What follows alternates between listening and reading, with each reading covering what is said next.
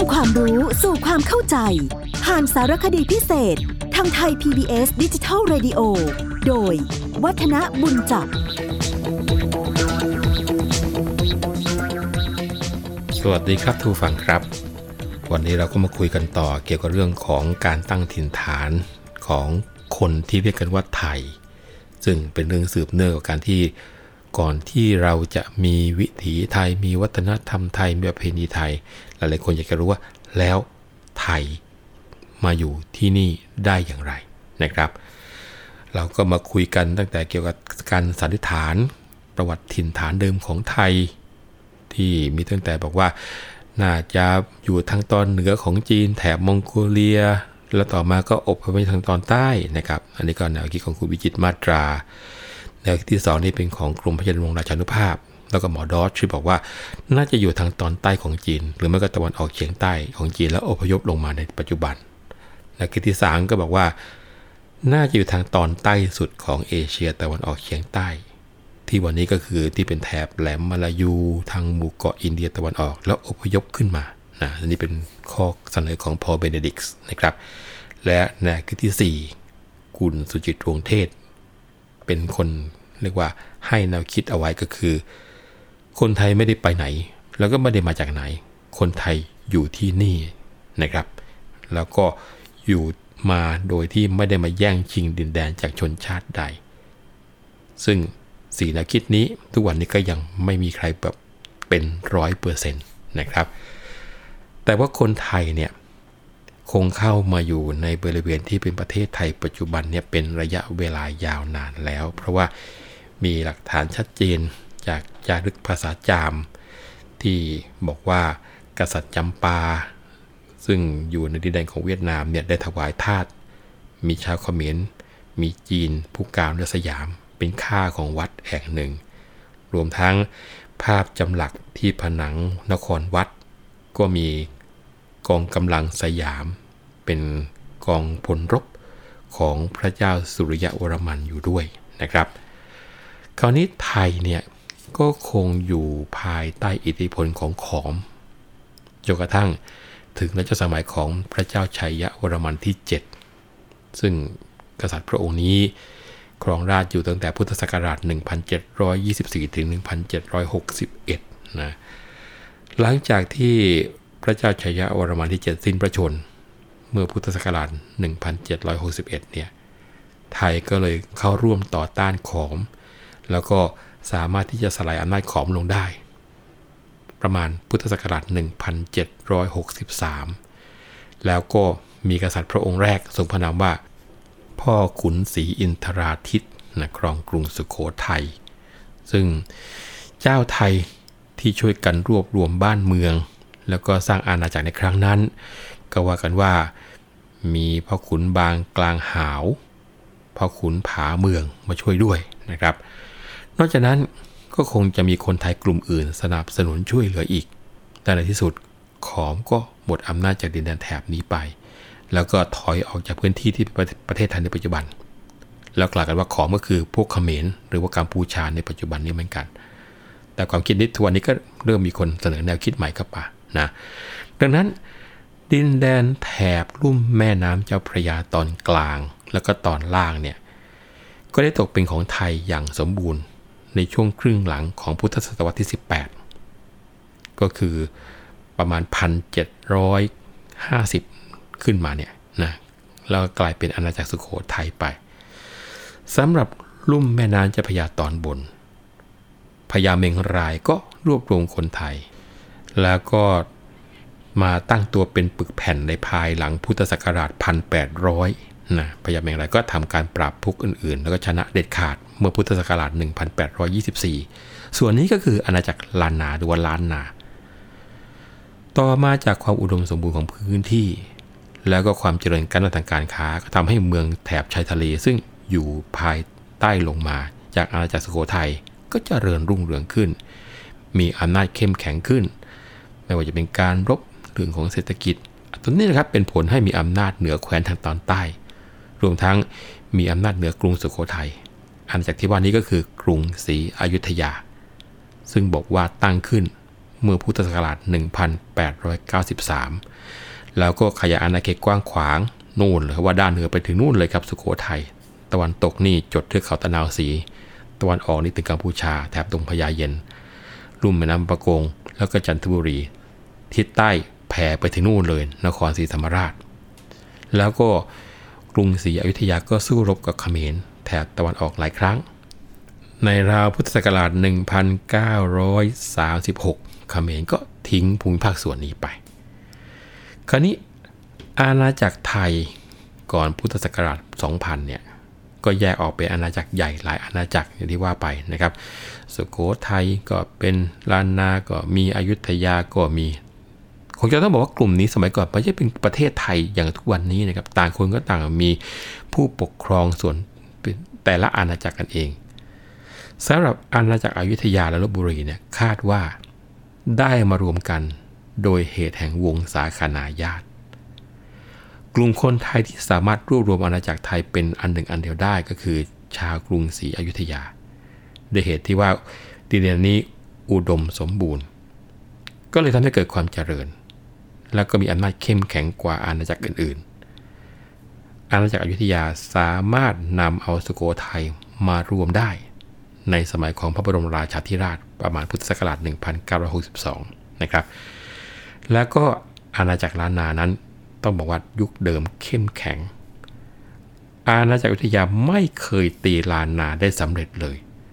อย่างเก่งก็ได้แค่เมืองลำปางเท่านั้นลานนาหรือล้านนาเนี่ยมาสื่ออำนาจลง หลังจากถูกพระเจ้าบุรีนองกษัตริย์พม่าตีได้ เมื่อพุทธศักราช 2101 นะ 2101 เนี่ย ตั้งแต่นั้นมาอาณาจักรล้านนา ก็ไม่มีโอกาสที่จะเข้มแข็งขึ้นมาอีกเลยนะกษัตริย์ที่รวมอาณาจักรไทยเป็นอาณาจักรเดียวกันได้สำเร็จจริง ๆ ก็คือสมเด็จพระนเรศวรมหาราช เมื่อประมาณพุทธศักราช 2130 แต่ว่าไม่นานนะครับ ก็ต้องปล่อยให้ล้านนาไทยตกไปเป็นของพม่าอีก กษัตริย์พระองค์ที่สองซึ่งสามารถรวมสังคมไทยเป็นอาณาจักรเดียวกันเป็นครั้งที่สองก็คือ สมเด็จพระนารายมหาราช และกษัตริย์ที่ได้รวมอาล้านนาเข้ามาเป็นอาณาจักรไทยอย่างถาวร ก็คือสมเด็จพระเจ้าตากสินมหาราชเมื่อพุทธศักราช 2319 โดยที่การรวมตัวของล้านนาไทยกับอาณาจักรไทยนั้นเป็นไปโดยสมัครใจ ไม่ต้องไปตีไม่ต้องไปอะไรเลยสำหรับอาณาจักรทางใต้ ก็มี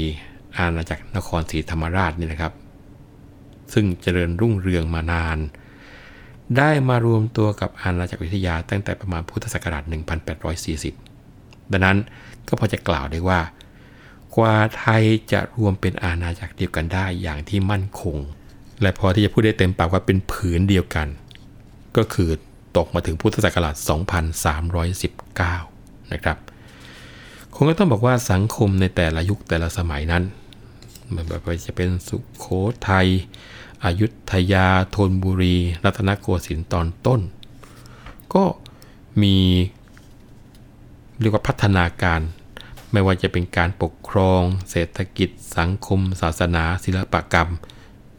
มีจุดแตกต่างกันไป ถ้าหากว่าจะมาไล่นะครับ จะมาไล่ในเรื่องของ วิถีของแต่ละสังคมแต่ละยุค ก็คงจะต้องบอกว่า สุขโขทัยเนี่ยมารุ่งเรืองที่สุด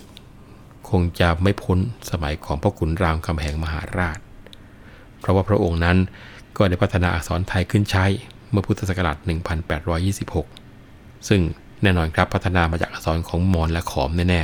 ๆแล้วก็วัฒนธรรมสมัยสุโขทัยนั้น ก็ได้รับอิทธิพลมาจากขอมมอญแล้วก็ลังกา แล้วก็นำมาปรับใช้ให้เข้ากับวัฒนธรรมเดิม เพื่อที่จะให้เกิดประโยชน์ในการดำเนินชีวิตซึ่งตรงนี้ยอสเฮเดได้กล่าวไว้ว่า ไทยเราเนี่ยได้รับการถ่ายทอดระบบการเมือง อารยธรรมในวัตถุ ระบบการเขียน แล้วก็ถ้อยคำจำนวนมากเนี่ยมาจากขอม ซึ่งคนไทยเนี่ยได้นำเอาศิลปะขอมมาดัดแปลงให้เป็นไทย แล้วก็ได้รับอิทธิพลทางด้านประเพณีทางกฎหมายจากมอญจากพม่า ซึ่งมอญและพม่าก็ได้รับอิทธิพลมาจากอินเดียอีกต่อหนึ่ง นอกจากนั้นไทยก็ยังได้รับพุทธศาสนาตามแบบอย่างลังกามาด้วย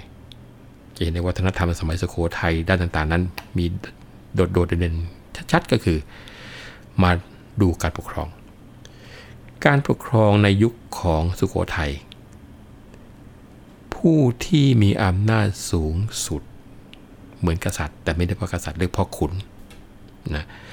แต่ว่าใช้อำนาจปกครองเหมือนบอกว่าแบบพ่อปกครองลูก ให้ประชาชนมีสิทธิ์ในการเรียกร้องความยุติธรรม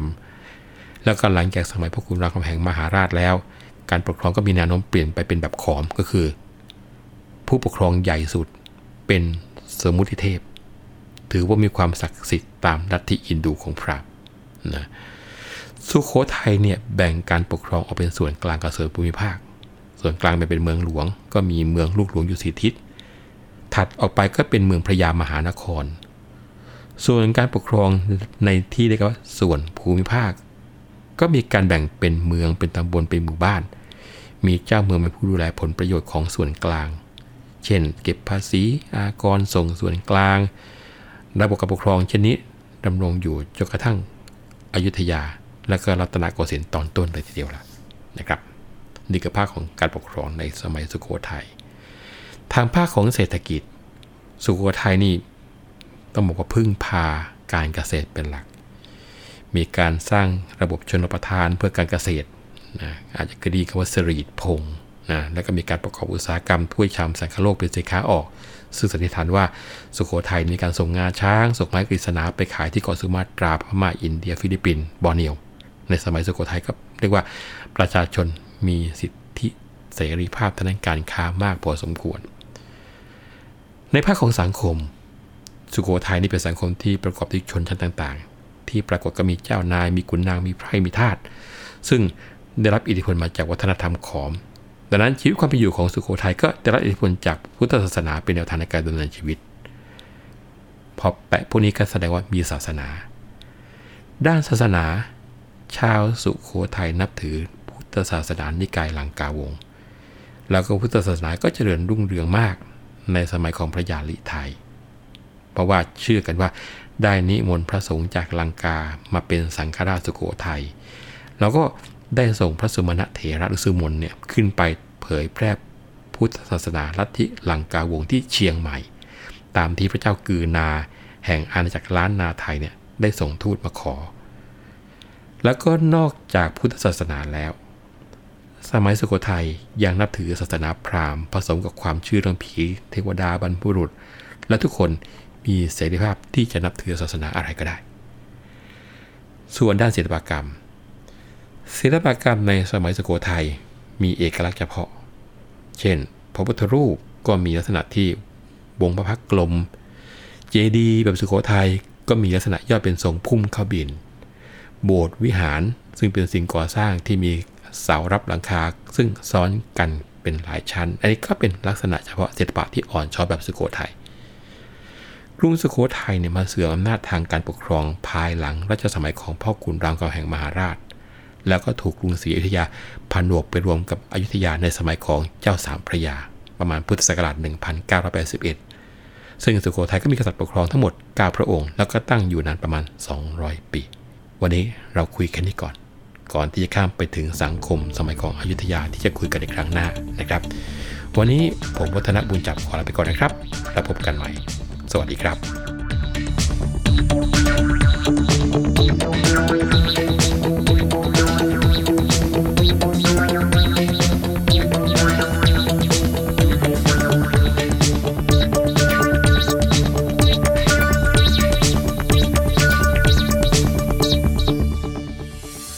ตามรับฟังรายการย้อนหลังได้ที่เว็บไซต์และแอปพลิเคชันไทย PBS Radio ไทย PBS ดิจิทัล Radio วิทยุข่าวสารสาระ เพื่อสาธารณะและสังคม